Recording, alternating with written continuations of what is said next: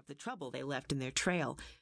The Belgians, eyes rolling white, reared, whinnied, and bolted free from the hitch rail. With the wagon careening behind them, they came straight at the two women, clots of mud flying.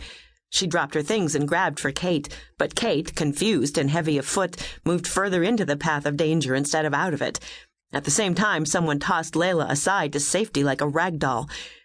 Barely landing on her feet, she got her bearings and screamed a warning. Ma'am! Above the sounds the horses made, the clatter of the huge dray, the sounds of people on the street, she heard Kate's rending scream. The crowd blocked her path when she tried to hurry to where Kate lay. She prayed that Kate had been only knocked aside, not run over and trampled. She hadn't been able to see just what happened.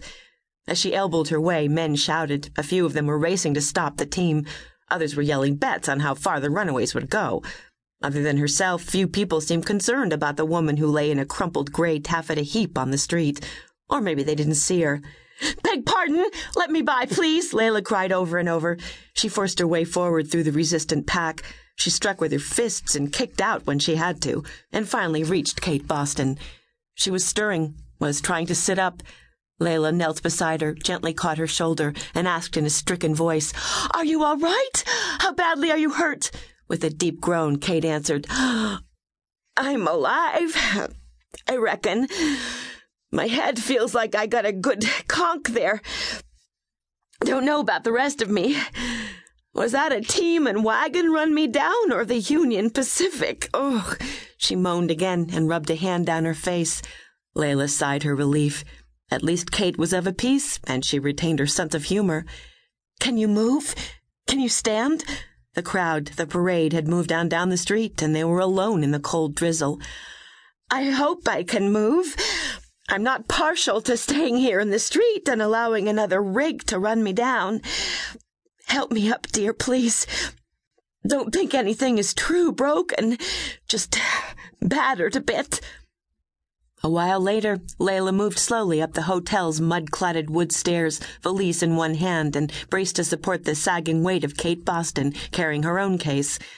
The desk clerk Laila had spoken to below hadn't bothered to hear her out before declaring they had no work for her. But they had gotten a room for Kate, and the clerk agreed to send up a pitcher of hot water. They entered the dark room, and Laila helped her toward the shadowy bed. She removed Kate's muddy hat and tossed it aside, then eased her back onto the pillow. There now.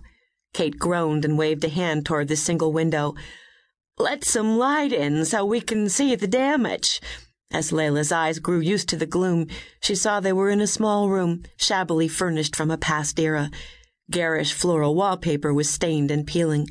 She went to the window and drew the flimsy curtains aside, let the blind up, returned hurriedly to where Kate lay on the bed, rubbing her muddy hands. To start, she examined Kate's head. There was a minor cut. She was going to have a magnificent bump there, but mostly the wound needed cleaning and a little tincture. When the hot water arrived, she filled the basin on the bedside table and went to work. Gray eyes looked up at her from a face spattered with blood and mud. I reckon I'm lucky to be alive.